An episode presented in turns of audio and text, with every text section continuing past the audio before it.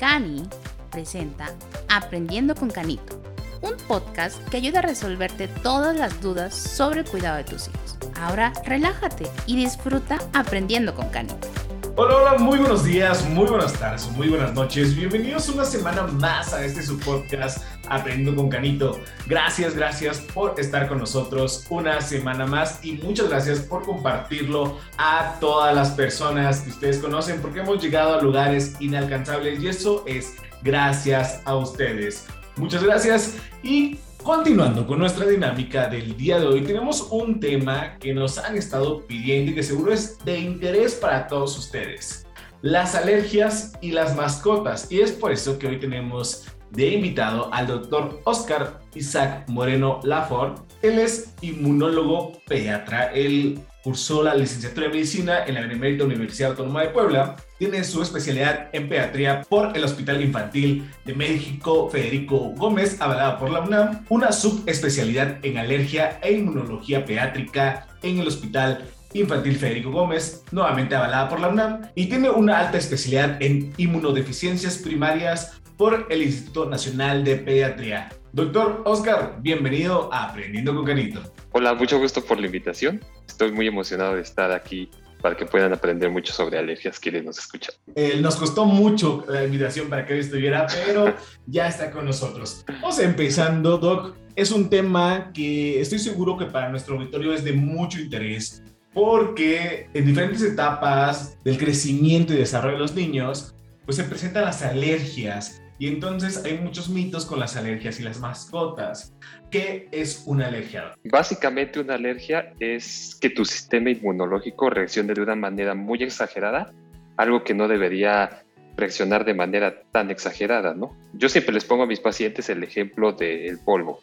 Uno puede inhalar polvo y no te puede pasar nada, o un estornudo y no pasa nada, pero alguien que es alérgico a polvo, estornuda, estornuda, estornuda, incluso tose, le ayudan los ojos, le sale mucho moco por la nariz. Entonces, básicamente eso es una alergia. Estás predispuesto a tener una reacción exagerada contra algo y tu sistema inmunológico reacciona de esa manera. Se presenta eh, esta reacción exagerada, esta alergia a las mascotas, algunas mascotas, algunos animales. ¿Cómo sucede esto? Sí, claro, puede presentarse de hecho a cualquier animal y de hecho todos estamos predispuestos a tenerlas. Para, siempre hay una condición que tenemos que cumplir para tener una alergia. Hay algo que se llama sensibilización. ¿Qué es la sensibilización? Que tengamos predisposición a tener la alergia a algo, en este caso al animal. Y que al estar expuestos a ese animal tengamos síntomas de alergia. Eso ya cumple con la definición de que somos alérgicos a eso, ¿no? Entonces podemos ser prácticamente alérgicos a cualquier animal porque al final todos tenemos contacto con varios animales, entonces eso ya nos puede causar a nosotros una sensibilización. ¿Cuáles son los síntomas que pueden presentar los niños o las niñas que pueden ser alérgicos a animales? Los síntomas principalmente son los que están relacionados, uno, con rinitis alérgica, o dos, los que estén relacionados con asma. Partiendo del primero que es con rinitis alérgica, los niños pueden tener, al estar en contacto con los animales, que les lloren los ojos, que les salga mucho moco por la nariz, que se les tape mucho la nariz, ese es un síntoma. Lo otro que empiecen a tener mucha tos, tos al estar en contacto con los animales. E incluso hay ciertos animales que hacen que salgan ronchitas en la piel, que puede deberse a una alergia en la piel, que pues se llama urticaria, otra alergia en la piel que se llama dermatitis atópica y que se exacerbe la misma. Entonces, al final, esta alergia puede causar muchas cosas en todo el cuerpo, pero principalmente esos son los síntomas. ¿Cómo, ¿Cómo, los padres pueden detectar de que sus niños están siendo alérgicos? Porque para nosotros, personas de salud, es fácil a lo mejor reconocerlo, ¿no? Pero los padres que nos están escuchando, los cuidadores de salud, tíos y abuelitas, dicen, ok, doctor Oscar, pero ¿cómo puedo dar cuenta si mi niño es alérgico a, a las mascotas? Es muy interesante. Por ejemplo, si tu niño se acerca a una mascota y tú observas que al estar en contacto con esa mascota comienza con tos o con los ojos llorosos o que la nariz siempre se le tapa al estar en contacto con la misma, puede ser alérgico a la mascota. Ahora vamos a poner otro escenario. Puede ser que esa mascota siempre esté con él desde hace mucho tiempo. Entonces, que él ya tenga síntomas crónicos eh, al tener pues, el contacto con la mascota. Entonces, por eso podríamos decir que a lo mejor ya tiene una alergia crónica y que a lo mejor lo ven tan normal los papás porque el perro ya tiene ocho años en la casa y no se habían dado cuenta que era alérgico a la mascota. Y aquí hay otro dato interesante, por ejemplo, con los gatos. O sea, eh, eh, los gatos de por sí sueltan mucho pelo, ¿no? Entonces, una costumbre que tienen los gatos es que si no están eh, totalmente en casa, empiezan a saltar de, pues, de casa en casa, ¿no? Entonces, puede que en la misma casa no haya un gato, Y el niño no se sienta alérgico a ese gato, porque pues, no es alérgico a los gatos. Entonces, como hubo otro gato de otras casas que estuvo saltando hacia su casa y soltó pelo ahí dentro de esa casa, el niño puede estarse sensibilizando a los pelos de ese gato. Y otro fenómeno importante que ocurre es, por ejemplo, en las escuelas. Si alguien tiene mascota en casa y lleva pelos en su ropa, aunque el otro niño no tenga mascotas, porque muchas veces dicen, oye, pero es que yo no tengo mascotas. Sí, no, pero probablemente en tu salón de clases alguien sí tiene mascotas y lleva los pelos en la ropa y tú ya te sensibilizaste a ese animal también. Entonces, eso es, ese es un detalle muy importante, que la alergia a las mascotas puede ocurrir tengas el animal en casa o no lo tengas. ¿Cuándo debemos acudir a un médico?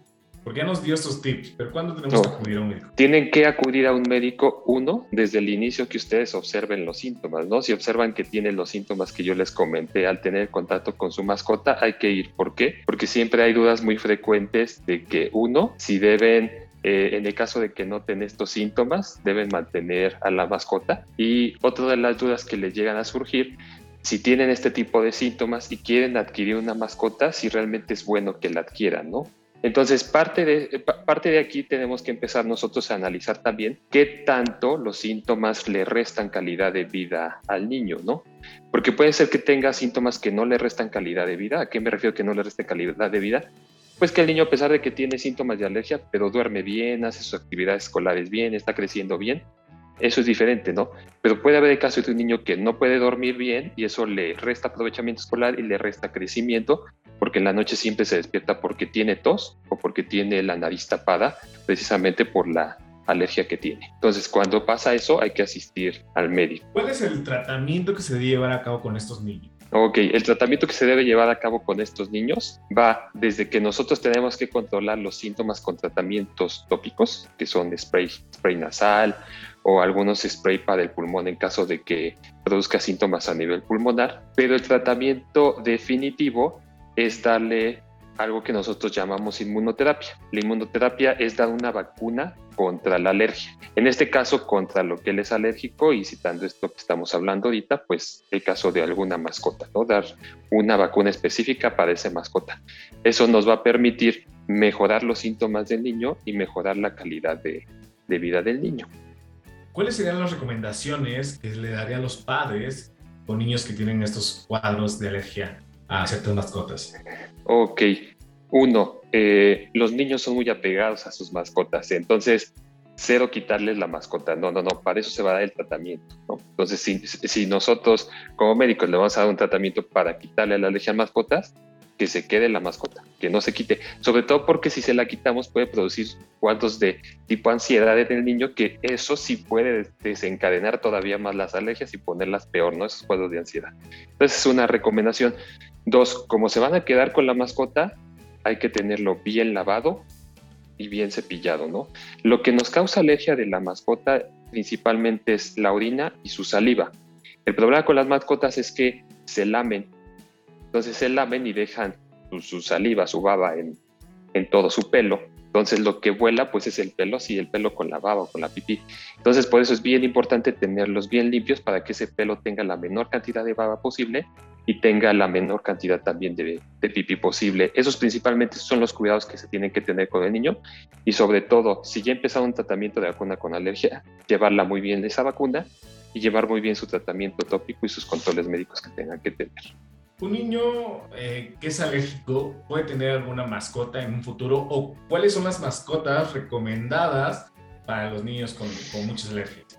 Por ejemplo, vamos a poner el ejemplo de que eh, supongamos que, eh, que, llega a la consulta un niño que tiene datos de, de, alergia, de rinitis alérgica, y no sabemos a qué es, ¿no? Y le hacemos pruebas cutáneas y sale que es al perro, pero él no tiene perro, ¿no?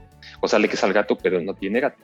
Entonces, Aquí eh, pasan dos cosas. Uno, hay que investigar bien si tiene algún contacto cercano con algún perro, con un gato, con lo que estábamos comentando hace rato. Si lo tiene, lo que tendríamos que iniciar es tratamiento y que posteriormente durante el tratamiento el niño tenga mascota, ¿no? Lo otro que tenemos que investigar es si realmente sí tiene síntomas con la mascota, porque puede ser que en las pruebas salga positivo y que cuando está jugando con alguna mascota que se encuentre por ahí no le pase nada, ¿no? Que eso también podría pasar. Entonces, realmente eso es lo que se tiene que estar realizando. Mi recomendación es sí, sí tiene que tener mascota, salvo casos especiales. ¿Cuáles son los casos especiales? Los pacientes que tienen asma y esa asma que no está bien controlada, ¿no? Si es un asma que no está bien controlada y que se desencadena mucho por el animal, hay que esperar tantito a controlar esa asma y ya después pensar en que se pueda tener un animal. Y respecto a qué tipo de animales, la verdad, mi recomendación es que tenga el tipo de animal que le gusta, pero si yo tengo que comparar entre cuál causa más problemas, por ejemplo, entre un perro y un gato, el gato siempre causa más problemas. Entonces, mi recomendación sería que si tienen que pensar entre estas dos mascotas, mejor sea el perro. Ahora, por ahí hay, unos, unas cosas bien interesantes que ya están haciendo alimento hipoalergénico para los gatos, para que no produzcan tanta, eh, tanta sustancia a lo que uno puede ser alérgico del gato y que pueda tener menos síntomas un paciente. Apenas está como realizando, se están haciendo estudios. Por ahí alguien ya lanzó una línea, eh, falta leer un poquito más sobre eso, pero es un apartado muy, muy interesante esto del alimento. Muchísimas gracias, doctor, por aclarar estas estas dudas. Y ahora vamos a la otra parte, porque ahorita van a decir, no, pues es que ya los animales, mejor fuera de casa. Pero es cierto que los niños que crecen con mascotas desarrollan menos alergias en edad adulta, todo lo opuesto. Ah, claro, sí, la verdad está, esto es algo que está muy en boga y que se ha estudiado mucho tiempo, ¿no? Hay unos estudios muy bonitos en los cuales comparan mucho a niños que viven en comunidades donde hay granjas donde se siembra, ¿no? Y a niños que viven en ciudades más urbanizadas. Y si se han dado cuenta que los niños de ciudades más urbanizadas tienen más este, predisposición por alergia. ¿Por qué?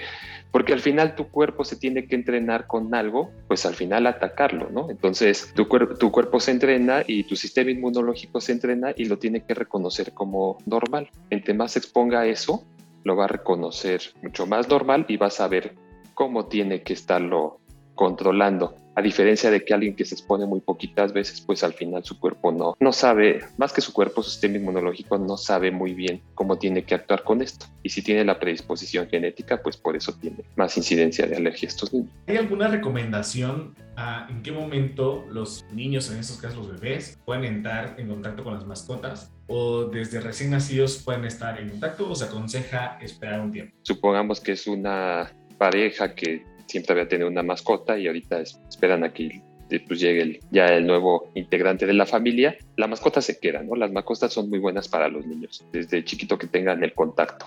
Lo, eh, lo, deberían de tener.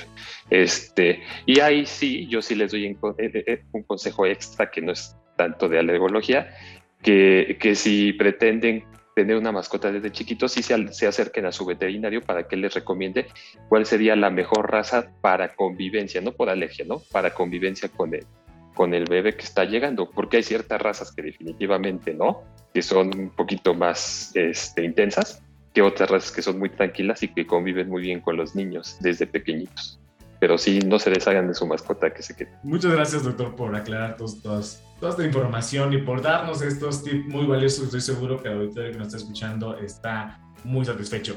¿Cuáles serían sus conclusiones finales para nuestro público? Bueno, dentro de mis conclusiones, una, no se deshagan de sus mascotas, ¿no? O sea, den, dennos chances a nosotros como médico de evaluar bien el caso y decirles bien el plan que se tiene que seguir, ¿no? Hay que quitarnos un poquito de idea. Dos, eh, convivan mucho con sus mascotas, ¿no? También el hecho de que sean alérgicos no quiere, a esas mascotas no quiere decir que, que ya no tengan que convivir porque van a recibir un buen tratamiento. Y tres, siempre que tengan algún tipo de alergia, sea mascota o sea cualquier otra cosa, vayan con el especialista a tratarse. Muchas veces estos problemas de alergia los llegamos a infravalorar. Entonces, desde chiquitos los tenemos y llegamos a la edad adulta y seguimos con el problema, pero el problema está peor.